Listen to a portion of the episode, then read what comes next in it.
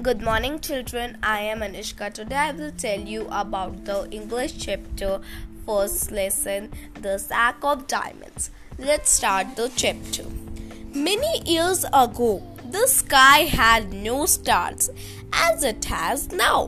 One day, a woman who lived alone, except for her dog, had her 100th birthday. The people of her town rejoiced with her. There was feasting and dancing in the streets. Then, to everyone's surprise, the king himself appeared. The king gave the woman a sack of diamonds for her birthday. Oh, me! Oh, my! said the woman. What a rare gift! A sack of diamonds! They are very pretty. Yes, indeed, cried the people. What a rare and valuable gift! Then the sun began to set, and the woman bid goodbye to others. She hurried home with her sack of diamonds and her dog. She did not want to be out too late unless the moon was out. The stillest nights were very dark indeed. The next morning, the woman sat in the little chair in her house it is a rare gift. Indeed, she said to her dog, but I already have everything. I need I have my little house, my garden, and my warm cloak, which will last for many years. Suddenly, she jumped up from the chair. Here I am sitting, she said, when I should be up and about. I must hide this pretty treasure so that it may be safe from the robbers. Then she dug a hole in the garden and hid the sack of diamonds in it.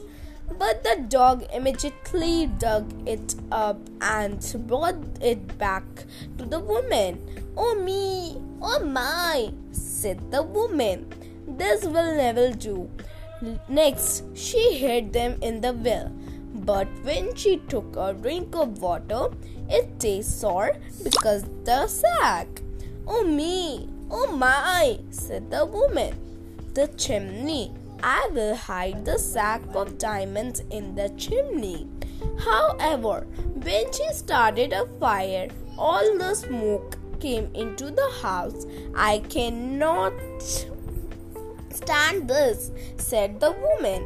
I will have to think of something else. She stripped the sack on the back and said, I wish I were rid of these diamonds. They have caused me nothing but trouble. The first thing next morning, the woman looked at the sack into her wheelbarrow. She pushed the wheelbarrow to the town. There she left her treasure. Then she returned home. Oh me, oh my, she told her dog. How glad I am to be rid of these diamonds. Just then there was a knock on the door. Some people from the town were standing on the doorstep. They set down the sack of diamonds. We have found the sack of diamonds the king have given you. They said, We found it in the town. After these people had left, the woman shook her head. Oh me, oh my, she said. Then she opened the sack and looked at the diamonds. They sparkled and sparkled. The diamonds are pretty, she said to her dog, but they are no use to me. Then she sat down in the chair, put her chin in her head. Suddenly she jumped up. Oh me! Oh my! she said. Now I know what else I can try. Why didn't I think of it earlier? She set to work immediately. Soon she has finished making a fine strong slingshot. It was a pitch dark outside, as it was most nights. Then, with her slingshot, the woman shot one diamond after another into the dark sky. There was the diamond's state making the night sky bright. By the time they, she got rid of the whole whole sack of diamonds. The sky was filled with twinkling little light stars. The diamonds still twinkle away to this day. The woman was pleased with herself.